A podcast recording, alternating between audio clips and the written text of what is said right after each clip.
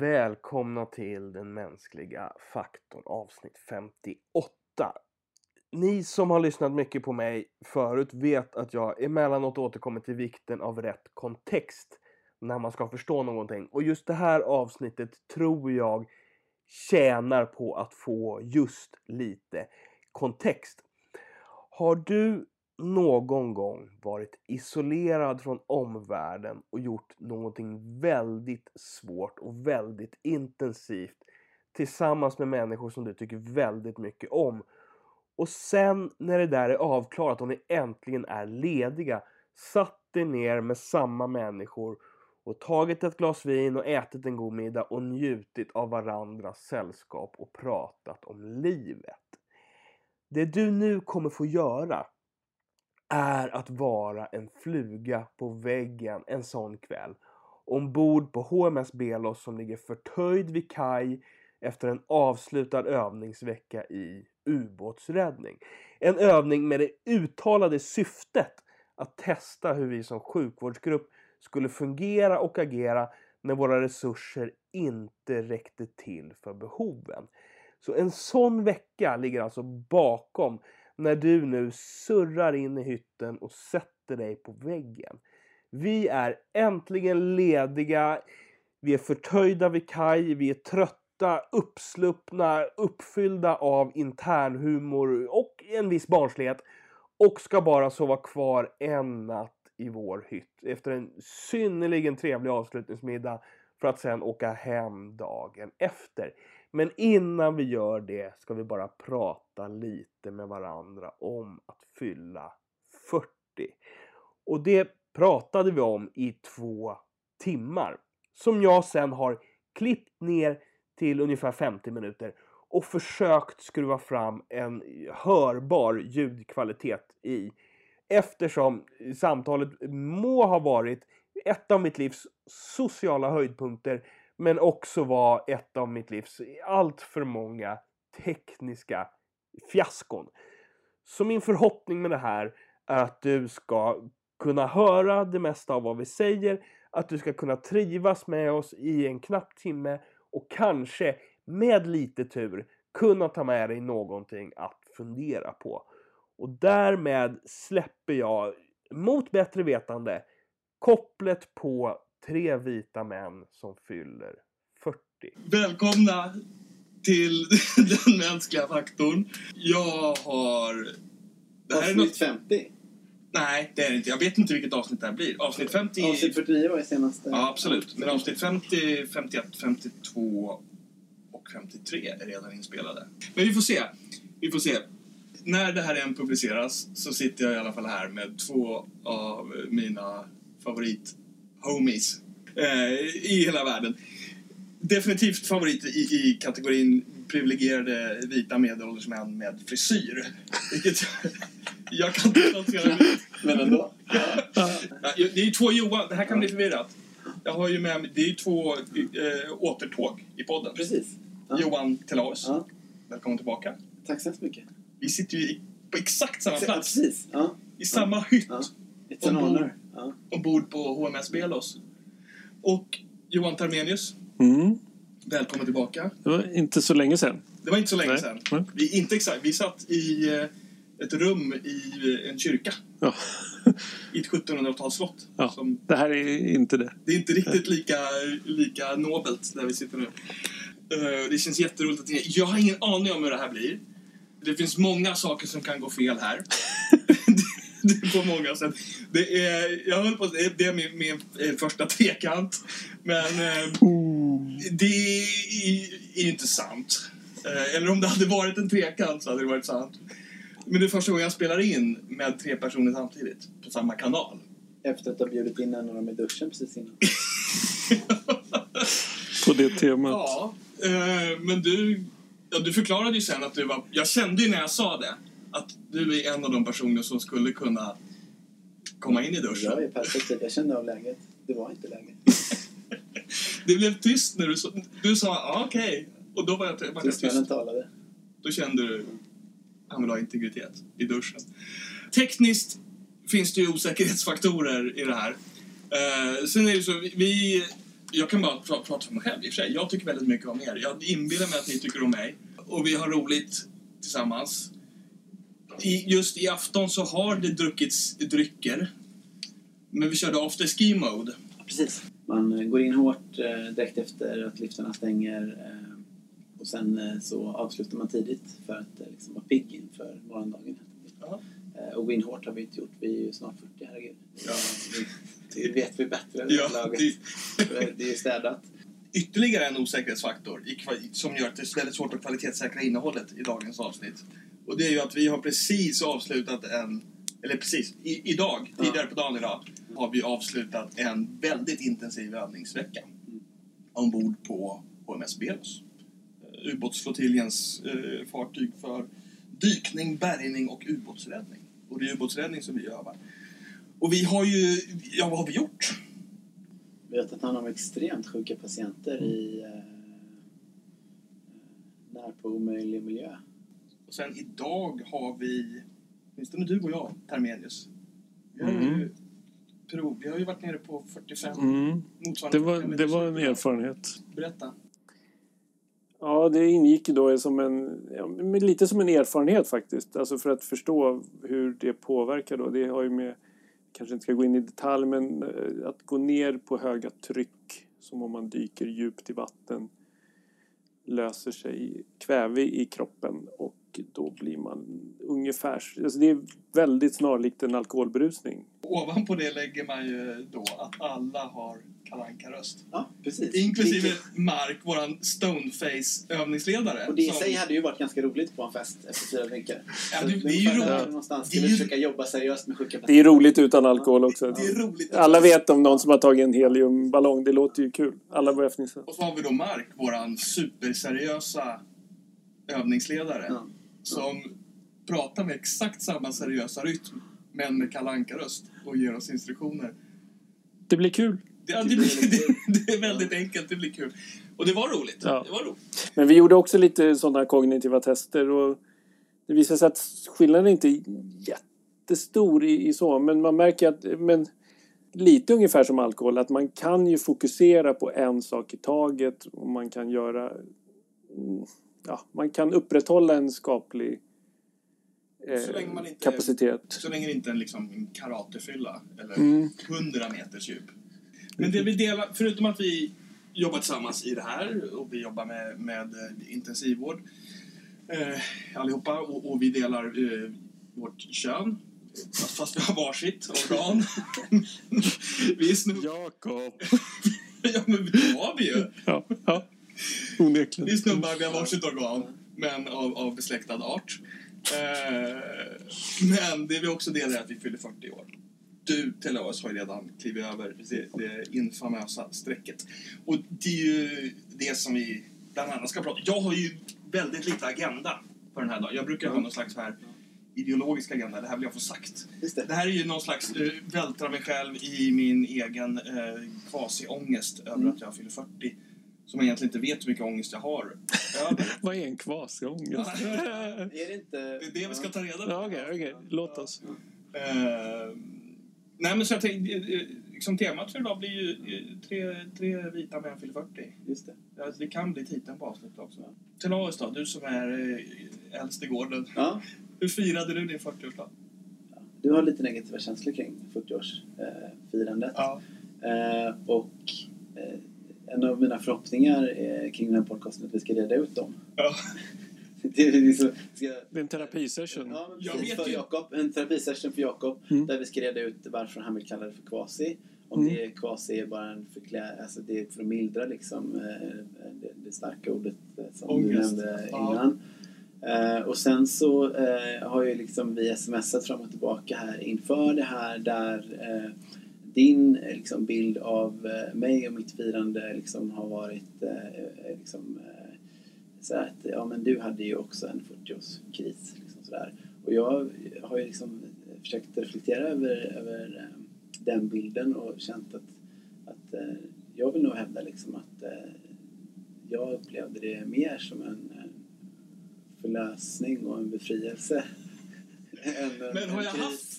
Och, och det här är ju roligt för är precis vad vi pratade om där uppe också förut Ja. kring ett annat ämne. Hur, hur man liksom kan tolka en händelse ur helt olika perspektiv. Ja. Eh, hur firade jag eh, min 40-årsfest, eh, min, min, mina 40 år, frågade du förut.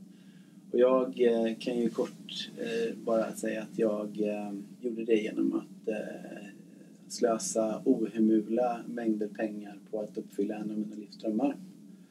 Jag åkte till Kanada och åkte helgski Mm. i närheten av Alaska. Eh, och det var... eh, det var Och badade bubbelpool med mormoner. Exakt, det hade man ju inte väntat. Är life is what happens eh, while you're eh, behind your back while you're busy making plans. Alltså det, man tror ju liksom, man ser framför sig så här att det kommer vara mycket puder. Det var inte mycket puder. I år, som alla skidåkare vet, så var det puder i Europa och inte lika mycket liksom, i Kanada. Eh, men liksom, den stora liksom, berikningen av den resan, eh, förutom att jag fick dela den med min fru, det var stort, eh, var liksom att träffa alla de här fantastiska människorna som också tycker att det är eller, som, eller rättare sagt de som tycker att det är, är helt eh, okej att att slänga ut så här mycket pengar på en sån obskyr sak som att flyga helikopter och åka skidor. Eh, för det har jag gjort nu och det kommer jag nog eh, aldrig göra igen. Eh, utan nu nu har jag liksom fått det ur mitt system. Det var lite Ja. skönt. Var liksom, ja. Eh, det, det, det, jag hade en lång diskussion med en, en eh, kursare när jag pluggade medicin som han var, han var religiös också eh, på en nivå i paritet med din skulle jag tro. och han, ja men det är svårt att gradera skala 1 till 10 var, men liksom, det var liksom religion var en stor del av hans liv. Men han var också fullt fungerande. Men men han, han, han, han älskade Ulf Lundell och han eh, var helt eh, liksom, besatt kring den här eh, låten där Ulf sjunger Hur många drömmar har du kvar när du fyllt 25? Liksom. Och, och det där liksom, det pratade vi en del om och jag tycker liksom att det är man ska inte ta sina drömmar på eh, för lätt utan Mm. det, det ska man, man ska försöka att hitta till dem och göra Mm. dem och fylla dem. Termenius, när vi spelar in det här, då har du några veckor kvar. Mm. Tills du fyller 40. Eh, planer? Det är faktiskt... Det blir min första semesterdag. Bara en sån sak. Det är bra. Det är bra. Gott nog. Det är gott nog. Ja, det, jo, jag ska ha någon sorts kalas med eh, några nära och kära. Eh, Inbjudan? du var inte, jag visste inte ens att du skulle vara i närheten. Men, Nej, jag är utomlands. eh, mm, ja, jag, jag hade först de planer på eh, vi, liksom hyra en lite större lokal med scen och eh, försöka få till...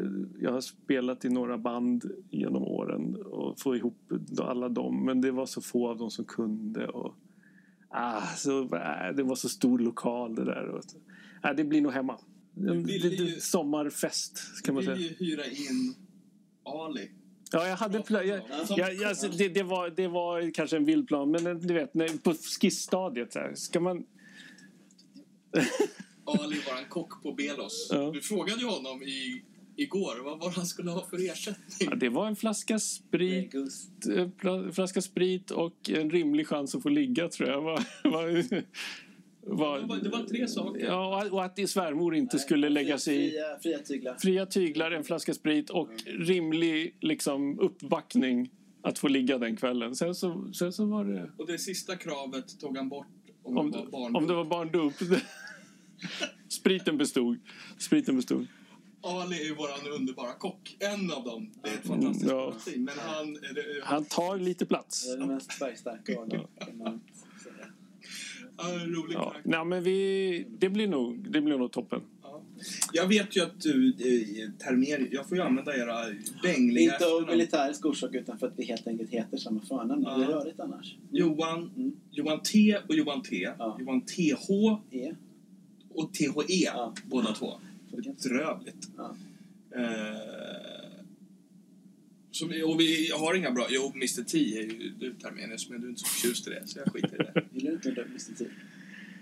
Jag flög aldrig riktigt. Du, du kallade mig en gång för Geronimo. Ja. Och det, det kände jag så här, ah, det där skulle jag kunna leva med. Det var... Jag var nära att säga det igen eh, igår när vi Ja. pratade om ditt utseende som du inte gillar. Ja. så av den anledningen att vi pratade om det i de ordlagen att du inte gillar att prata om det och att jag inte riktigt uppfattade... Det kändes inte som att du tog det bra när jag sa det sist. heller. Jaha, nej, men- det inte.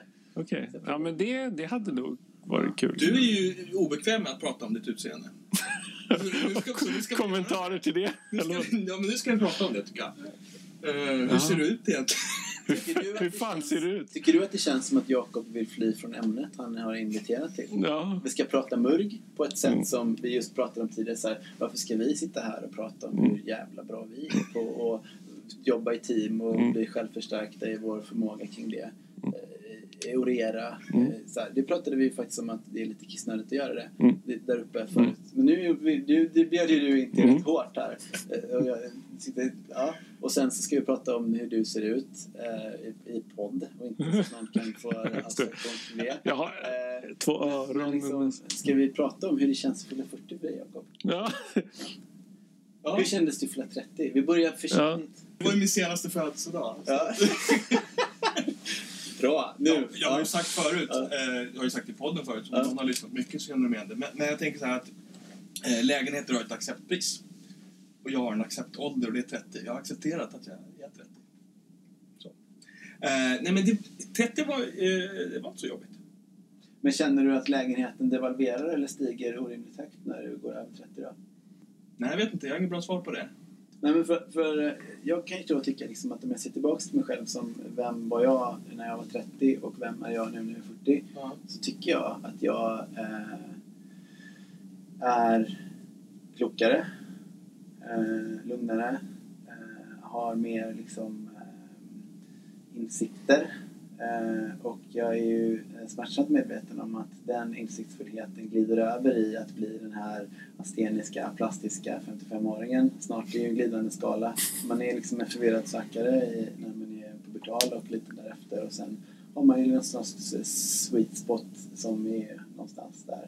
Vad kan man tro? Kanske kring 40? vad vet jag? Mm. Vi kan vara olika innan man glider in i den här oföränderliga, asteniska, jobbiga personen. Och då, då känner jag så här att, att jag, jag har ju den bilden av dig också.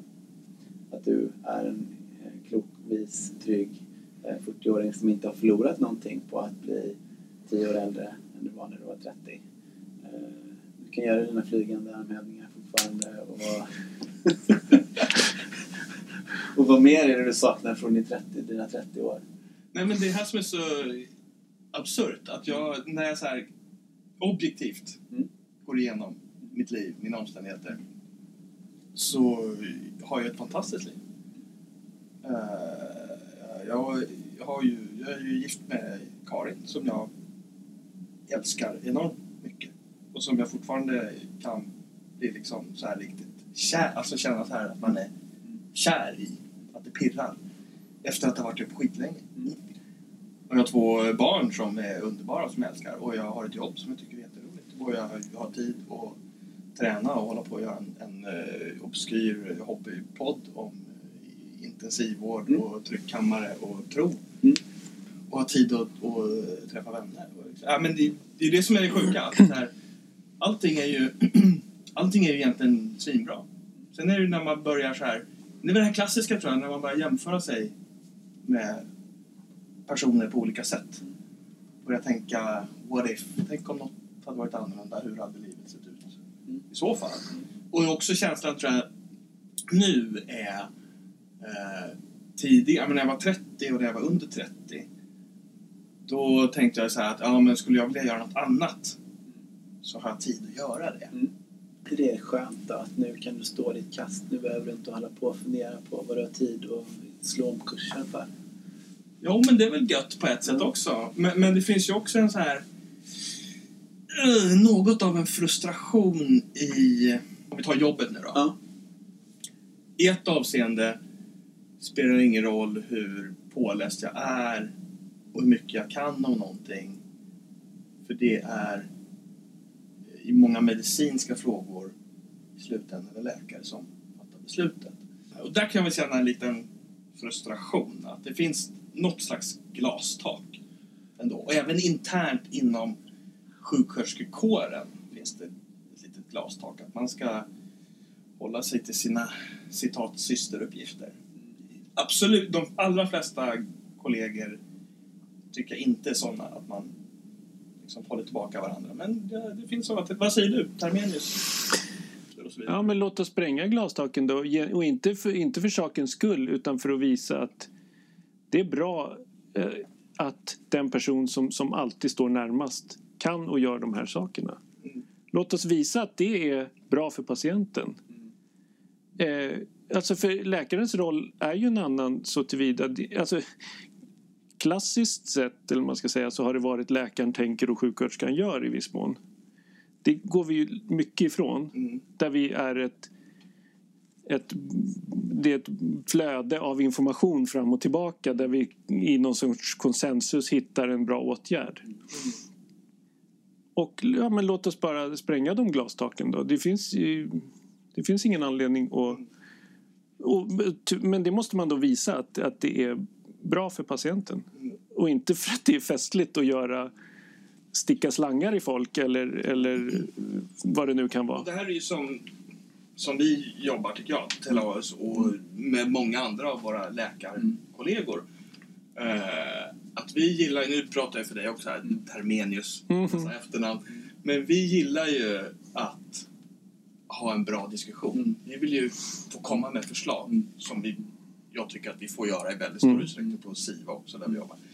Eh, och jag sitter inte med, med jättemycket hybris, lite hybris har jag, men, men inte skitmycket hybris och tror att jag vet bäst. Mm. Däremot så kommer jag med en idé, men då vill jag få ett bra underbyggt svar. Just det. Eh, och för jag fattar ju, jag vet ju så här, men du, du har faktiskt läst mycket längre än vad jag har. Sen har jag, jag kanske läst mycket om just den här grejen, men du har en annan bak, bakomliggande kunskap och du kanske läst mer. Du får jättegärna upplysa mig om, om att jag har fel och i så fall varför. Mm. Eller förklara att okej, du tänker så här, då blir din gameplan så här. Men då fattar jag varför du vill göra så här. Då gör vi det. När vi pratar glastak och Mm. det som jag tolkar in när du säger det är en frustration över att man är en, i en eh, situation i sitt yrkesliv där man har ganska lite inflytande och där det kunnande och den eh, omsorg man eh, ger till patienten inte kommer till nytta och inte kommer till gagn därför att det finns liksom högre och tyngre processer som tynger ner det. Då kan jag känna igen mig i det. Oavsett Ja. Vad man gör Ja. så finns kan det jag tycka att det glastak. vad skönt det vore att vara IVA-sköterska. Ja. Få stå kvar vid patienten. Och Jag tänker Mm. även på världens bästa arbetsplats. Jag vill måna om att det är tydligt att jag tycker väldigt mycket om min arbetsplats. Mm. Eh, att jag tror att vi i det här avseendet har en väldigt bra kultur på många sätt. Men även på världens bästa arbetsplats så tror jag att det finns faktorer i livet som gör att man kommer alltid känna att det finns ett glastak. Men är det en projicering då? Är det egentligen, för, för grund, grundfrågan, eller så här, som jag har tolkat att det här avsnittet ska handla om så här. Mm. Vad är det med att fylla 40? Ja. Och säger man det på det sättet då är det inte så här, vad är problemet med att fylla 40? Utan vad är det med att fylla 40? Eh, och du har inte sagt så mycket Johan om liksom så här, vad du känner inför att fylla 40. Nej, alltså i någon mening så är det ju råkar ju däggdjur ha tio extrem- eh, tår och tio fingrar så tio har blivit ett tal. Och ni, alltså, Ja, det. det, det, ju, Ja. det har ju väldigt lite med någon sorts... Det, jag, jag kommer inte ihåg vad jag hörde det här men det var någon som... Någon kultur någonstans. Det var väl någon outvecklad kultur. Nej, men där, eh, där firade de aldrig födelsedagar utan de firade när de hade blivit bättre på någonting. Ja. Då hade de en fest. Fan, nu har jag nu har jag lärt mig det här. Ja. Vad det var. Och då hade alla en fest för den här personen. Det är min 40 förbättringsdag. Ja, ja, ja precis. Ja, men så. Och eh, ja, visst, absolut. Det, är för att ta bort lite sån, eh, eller för att visa. Och att just den 40 skulle vara en, men det är väl någonting, vad var det vi hörde?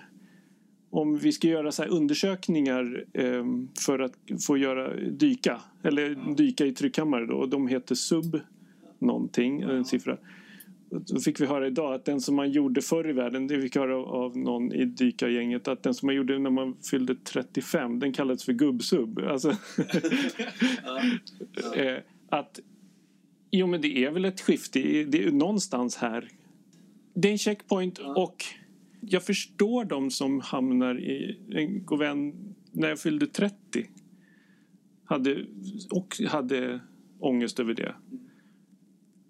Men hon var inte i den positionen. Hon var liksom inte i fas med, med den här eh, ja, planen som hon ville ha. Alltså jag säger inte att det finns en objektiv, objektiv lyckoplan men det, hon var inte i fas med sin plan. Hon hade inte en, en hon bodde inte som hon ville. Hon hade inte en, en relation som var, liksom, var den hon skulle bygga på och hon hade inte barn. Nej. Och det var väldigt extremt viktigt. Och hon, hade, hon nämnde det för mig och jag kände så här och då satt jag i flyttbilen.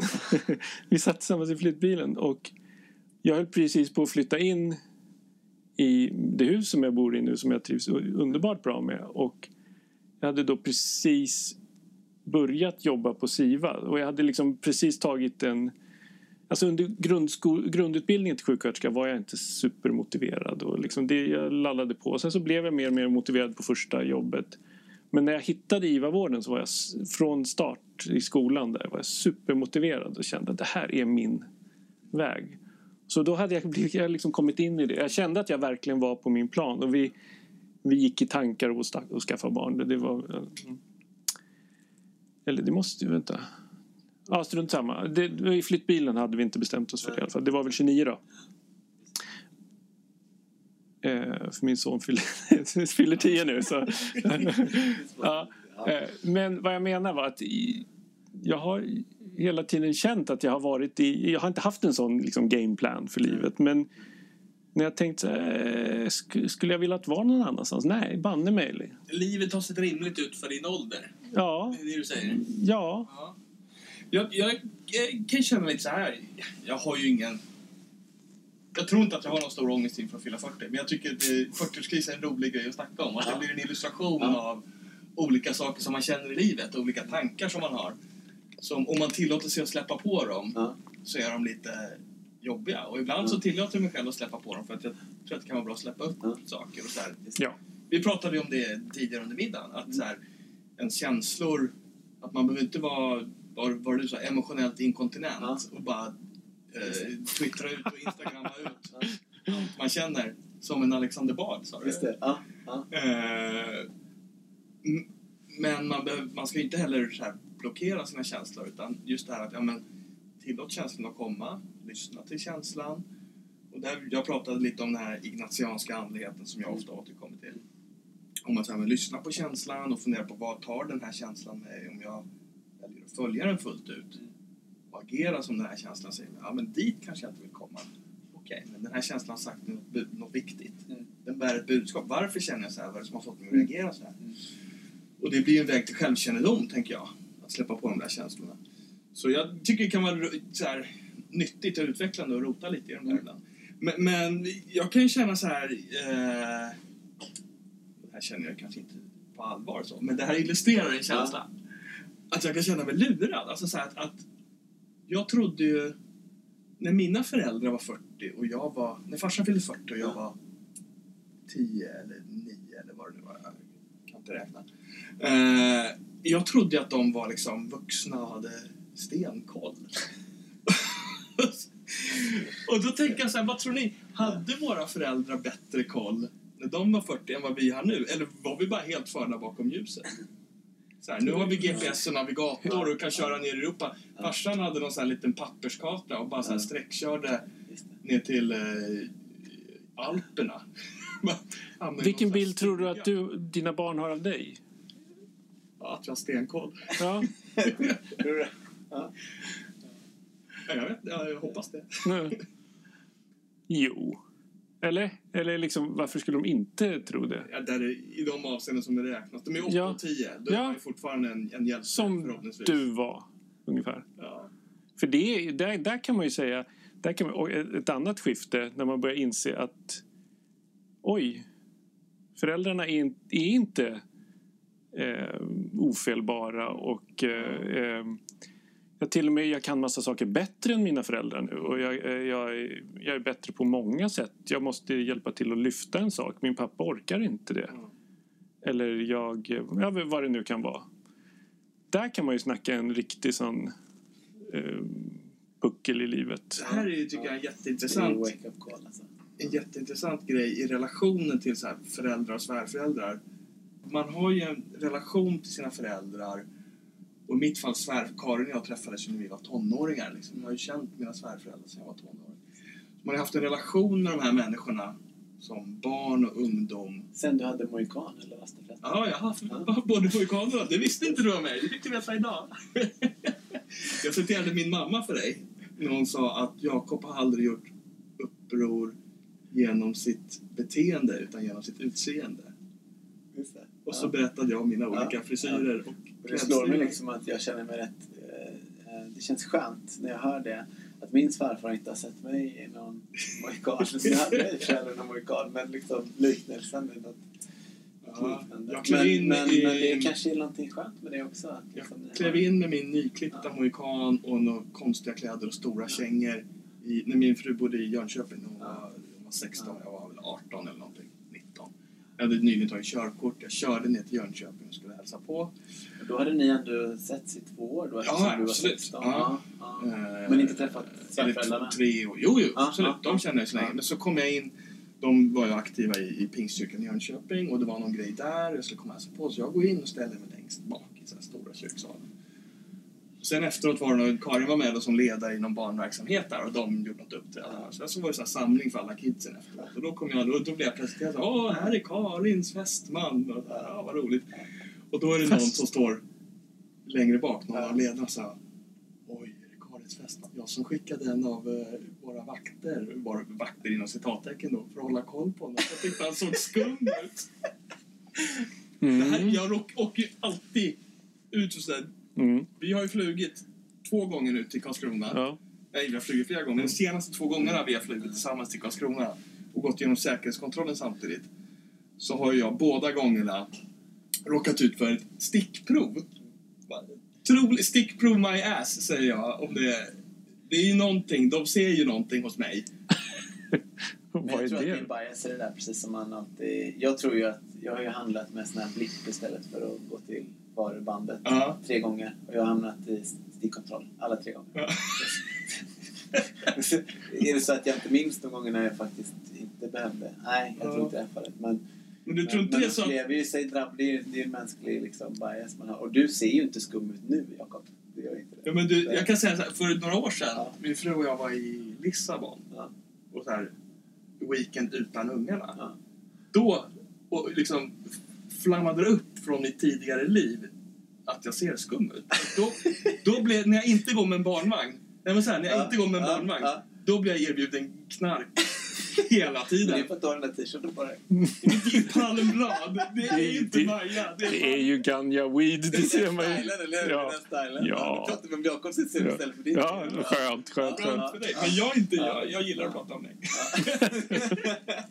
Du ser ut som en väldigt trygg 40-åring. Du Ja. har liksom eh, ett Som långt kan- som kan Det är ta en- hipster, Det är bara ett naturligt skägg och så liksom... eh, Som kan ta en spliff när det när andan faller på. Precis vad jag sa. Den blir lite där. Att, eh, men jag är ganska, jag är en ganska chill kille egentligen. Mm. Fast jag, jag kan slappna av med en liten, liten jolle. Weeda ut lite på fredag Gå eftermiddag. upp på helikopterplattan och rulla lite. Helikopter. Det skulle se ut det. Oh. Lägga sig i den här eh, båten, attackbåten där och röka. Gå lite rökmoln upp ur burken där. Jag tror jag hade fått med dig kakan direkt. Han gick, det var ju första han sa när jag kom med den här t-shirten och kom in och vi skulle hälsa. Han bara, vad är det där? Vad tror du det är någonstans? Ja, det- Han, tolkade det direkt som det är alltså en, en grå t-shirt med gröna palmblad. Men jag har ju Men insett... det är liksom ganska livliga palmblad. Det är med hela tröjan. Det är, liksom, det är mer ett, ett mönster än liksom ett litet palmblad. Jag har ju själv insett efter att jag köpte den, det såg jag ju första gången jag tog på den, att det här ser ju ut som... Är det inte en 40-årings kompensation för att inte kunna ha amerikan då? Ja, nej, nej det är det inte. Det här är ett, ett desperat försök från min sida att ha något med färg. jag var, både jag och min fru var så här, vi köper kläder, det blir så här, typ bara svart, vitt, grått. Ja. Köper hon kläder till dig? Eh, ja, det har hänt. Jag köper kläder till henne ibland. Jag är skitdålig på det. Har ni tänkt på det att när man går in i en klädbutik så är killarnas kläder eh, först och sen så är damkläderna en trappa upp därför att eh, jag vet inte hur många procent det är men det är en stor procent av kläderna som köps till män köps av deras kvinnor.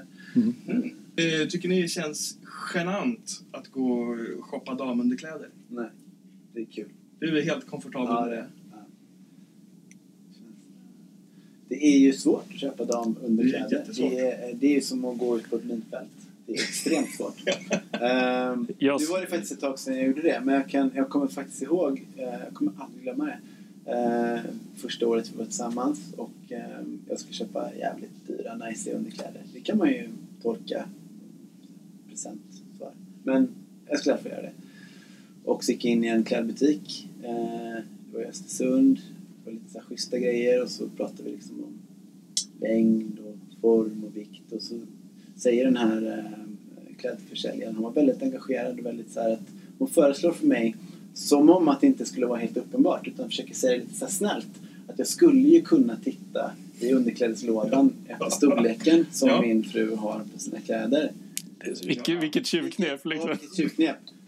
Jag vet inte vad era fruar gör, men min fru klipper ju bort alla dem eftersom de ska inte sticka upp eller eh, flärpa på huden och klia och ha sig. Så jag har- jag har koll, det är men- inkognito. Det är som den här filmen eh, Burn After Reading, att eh, alla taggar är borta i kläderna. liksom. Skitbra film. Ja. Eh, Så det gick ju inte, utan det var liksom så här hon är ungefär så här i midjan och kanske så- eh, jätteyppig men ganska tre, tre, trevlig. Ja, eh, ja, alltså, och så höll vi på sådär. Det blev bra till sist. Men sen berättade min fru att hon gick till samma eh, klädbutik. Det var inte för att byta utan det var för att köpa någonting annat. Och den här expediten då, 55-årig kvinna, bara tar min fru på brösten liksom för att känna så här vilken kupstorlek hon har. Bara, jo men det är C plus tror jag. Oj. Och hon kom hem lite så här. Jag vet inte om det var okej. Hon var ju liksom... Det var ju för att det skulle bli bra. Men, ja. Men som, eh, som när en doktor, eh, Ja. eller som när vi tvättar en patient. Det är klart vi, vi, vi tar ju inte erotiskt på dem på något sätt men det är klart vi, vi rör vid eh, kroppen. Ja, Och det är här- okej. här Och ta av sig- ju sådär väldigt Och det, så och här- det- jag menar, det är en yrkes... Man skulle kunna hävda att det där är en yrkeskunskap som hon ska utöva. Och för att, Men alltså, det som blir roligt med det här är ju att hon var ju inte den här som håller ett personligt avstånd på en halv meter och pratar så här korrekt utan hon var ju den här som stod och höll en, en hand på Mm. midjan eller på axeln och pratade väldigt nära och var så där mysig liksom. Och mysigheten blir ju då plötsligt väldigt mysig när Mm. det, Ja, liksom, det är det ska omysig. kännas. Ja, precis. Jag eh, kommer inte ihåg hur liksom, jag tror inte hon uppfattade det som direkt negativt men hon var lite sådär paff. Det var... Jag skulle, Men, om men jag skulle- kände så här att jag la ner jävligt liksom mycket ett liksom, skrevet, energi på- vilka du, har du testat att gå dit och köpa kallingar undrar jag då? De sålde ju inga eh, svarta spetskalsonger för 350 kronor styck. Eh, annars hade jag ju gjort det såklart. Ja. Man vill ju vara jämlik såklart. Eh, Naturligtvis. Ja, precis. Eh, nej, men det har vi ju. Eh, vi, vi försöker ju. Vi är ju ganska, vi, jag upplever att vårt, vår relation är rätt jämlik. Vi delar det på föräldraskapet. Vi tjänar inte väldigt mycket. Det är lätt för oss i med tanke på det. sådär, Men jag hämtar på dagis ofta hon och bla bla hej och hå. Och då har jag eh, i, i, i, i den andan eh, frågat, för jag tycker att det är skitmysigt när hon har lite raffiga underkläder på sig. Mm.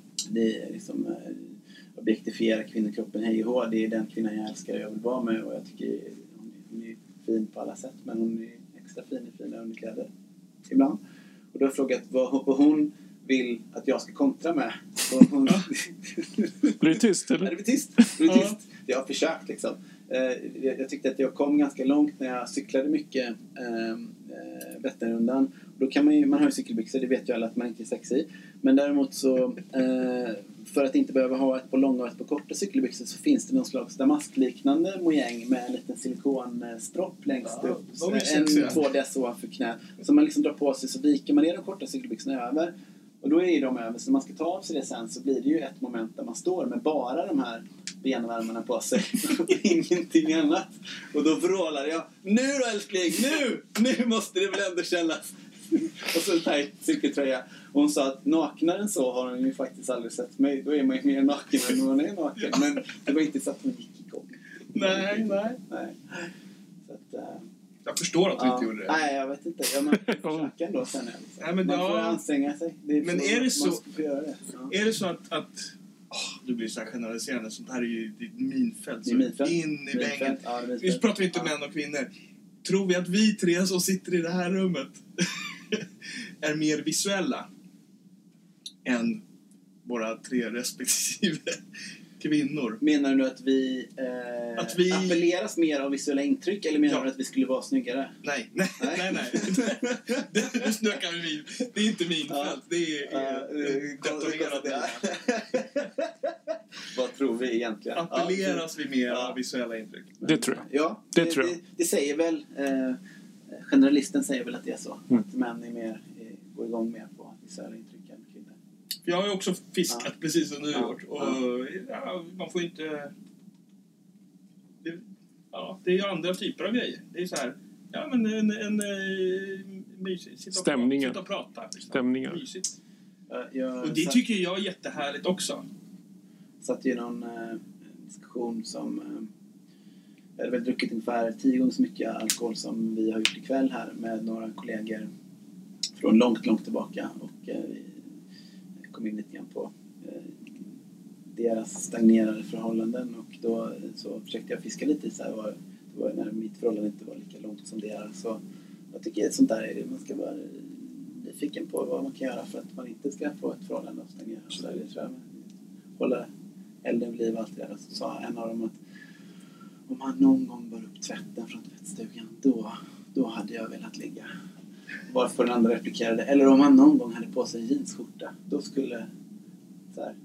Eh, Och eh, jag tyckte det var intressant ändå. Men hade de, Eh, pra- hade de pratat om det? Med- nej, det hade de såklart inte gjort. Och det var liksom inte den, de var inte där i sin relation. Och, och liksom, Tänker du på döden? jag älskade när du sa att alternativet till att fylla 40 var döden. Det var liksom så top notch kände jag. Det var liksom... Eh, vad är det, vad är det Anonyma alkoholister de har ju en sån där saying liksom att eh, inte kan ja, göra Förändra något. det jag kan, ja. acceptera det jag inte kan förändra ja. och visheten att se skillnaden. Ja, just det. Precis. Ja. Så, så är det. Och det är ju liksom, eh, om man då ändå så här eh, lobbar upp, eh, kanske halvt på allvar, halvt på skämt, att man har en liten 40-årskris och sen eh, inför anstundande eh, pratar med hjälmet säger att alternativet är det. Så, så man alternativet är betydligt sämre. Alternativet är 140 började med botoxinjektioner och eh, bröstsilikoninlägg och spraytan och dejta unga tjejer. Utan du Not liksom, happening. Nej, nej. Och det, det, är det jag tänker, liksom, att då kan du låta den här klansen växa ut ungefär som du har gjort nu. Och så bara så här, jag är trygg med det. Eller som en kompis till mig sa, liksom, jag kan ha speedos när jag banar, jag behöver inte ha shorts, jag har fyllt 40. jag bryr mig inte längre. Då tänker jag så här, jag kan ha shorts, jag behöver inte ha speedos. Ja, men det är klart man kan. Men, men om man nu råkar eh, inte hitta sina shorts eller vad det nu var så behöver man inte liksom så här, oh my god, jag måste springa och köpa ett par shorts. Som jag tror att jag kände för inte så länge sedan. Liksom.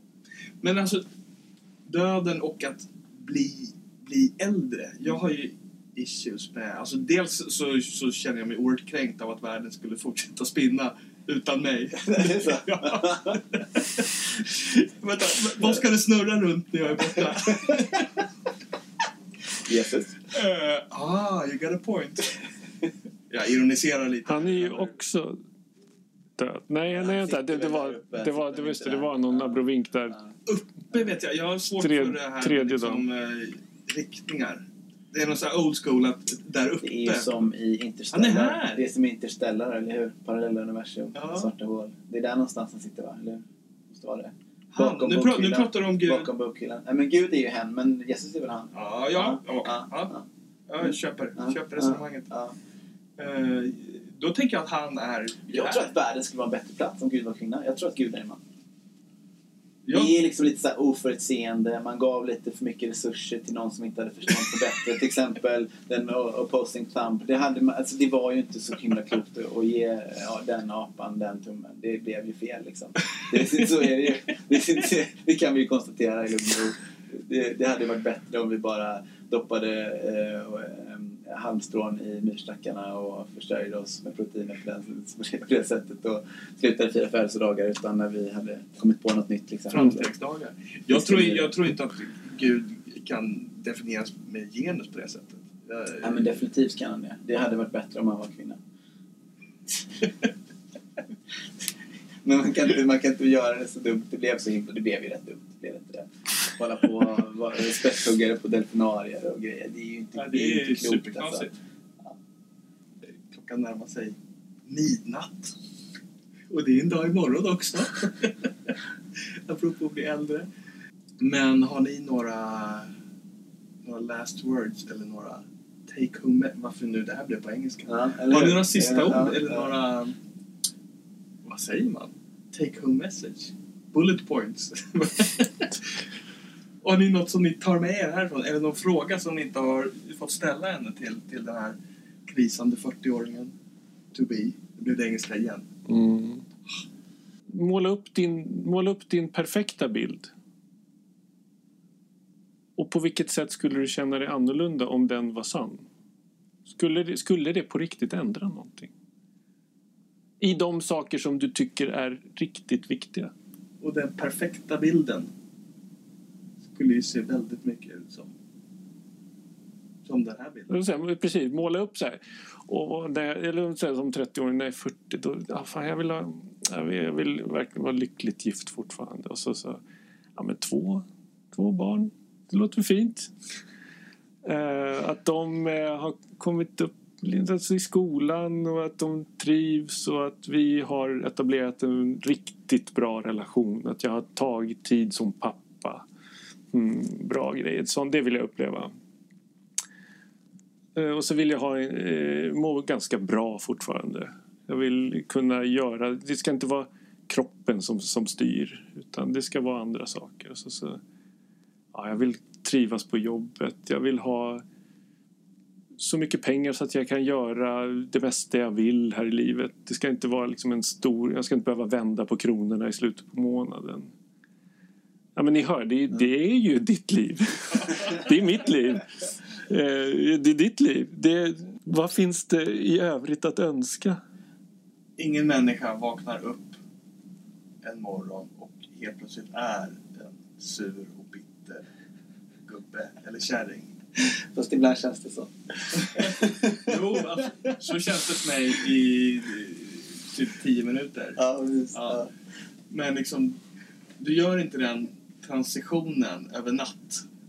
Eh, och du vaknar inte heller upp en dag och är plötsligt helt usel på ditt arbete och har tappat allt engagemang och allt driv. Utan det är en gradvis process. Jag tänker att man, var man själv hamnar avgör man i, inte i full utsträckning, men i stor utsträckning påverkar dig själv. Vilken typ av människa du ska utvecklas till. Ja, just det. Sen kan du hamna i, sen finns det massor saker runt omkring livet som du inte rår över som, som resulterar i Mm. var du hamnar Mm, någonstans. just det. Just det. Men vem du blir styr du ganska mycket över själv. Eh, jag tänker att vi ska gå, jag ska i alla fall gå och knyta mig snart. Vi fortsätta lite? Ja, vi kör. Vi vi har inte hunnit med context sensitive success som, eh, som Caroline pratade om på ert jobb. Vad heter hon som var uppvakningsansvarig? Om Säger VD kontext. Sensitive success. Eh, Jaha, det är ju den diametrala motsatsen till det här som jag sa med att, att man ska skapa lycka i sitt mikrokosmos. Att man måste, måste först landa på rätt ställe där man passar in och har det, som att vi, vi har jobbat ihop här. Liksom. Ja. Det är ju, det är ju eh, half luck, half eh, ambition. Mm. Liksom, att vi Mm. fick till det. Eh, vi kanske inte alls hade jobbat upp lika bra om vi inte hade haft samma personkemi. Det, det är det man, måste, man kan inte, man kan inte liksom klandra sig själv för att man inte alltid funkar i alla lägen. Utan man måste hitta en plats som funkar. Ja. Det tror jag på. Det är en liten passus. Man ska inte, vara, ska inte blamea sig själv för hårt om man liksom har problem med där man är. För det kan vara så att det, man behöver byta lite. Ja, och att ha problem är ju en del av livet också, tänker jag. Att, Nej, det ska ju vara lyckligt.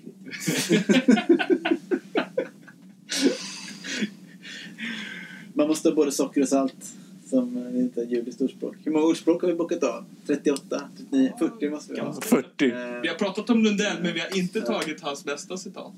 En inställd spelning är också en spelning. Det är underbart. Han var för, han var typ för full för att gigga. Ja. Säkert, ja. Va? Och så gör han ett konstverk av det.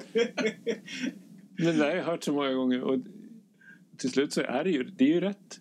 Ja. Alltså, jo, det är inte för dem, jo men de, alla som var där kommer ihåg det. Ja. Eller hur? Men hade de kommit ihåg en, en 80-tals Lundell-spelning? Där han spelar Öppna landskap och eh, Kär och galen och eh, Handen på höften. Nej. Nej, de skulle... Ja, jag visste. Det var. Ska, alltså, men, Nu är det, nu är det liksom... Det, är- det är sån... vadå, jag sket att jobba idag. Det är också ett arbetspass. Ska jag säga att Nej, men skillnaden är att han Det är i konstnär. liv som aldrig kommer åt ska jag säga till min chef Gry om hon ringer bara Jakob, du kommer inte till jobbet idag. Jag säger som. Inställd spelning också spelning. Var är mina pengar? Eh, ja, hörni, uh, tack för det här fantastiska eh, terapisamtalet. Jag känner mig så oerhört mycket visare. nu kan jag fylla 40, förbätt- 40 förbättringar med stor värdighet. Gör du som i M-Crit att du har så här notes efter varje podcast att du kan skriva ner nu konklusionerna. Eh, vad är det som man ska tänka på inför 40 år? Så här. Nej. Det är det korta svaret. Eh, that would be no.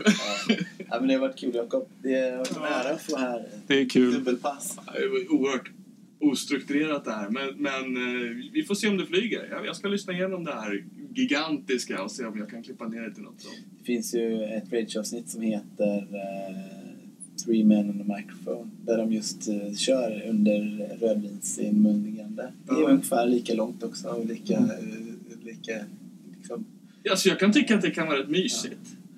Jag tycker de är toppen. de klippte inte det, de bara körde rakt av. Det tog eh, en vecka så till och från jobbet innan jag var färdig med det.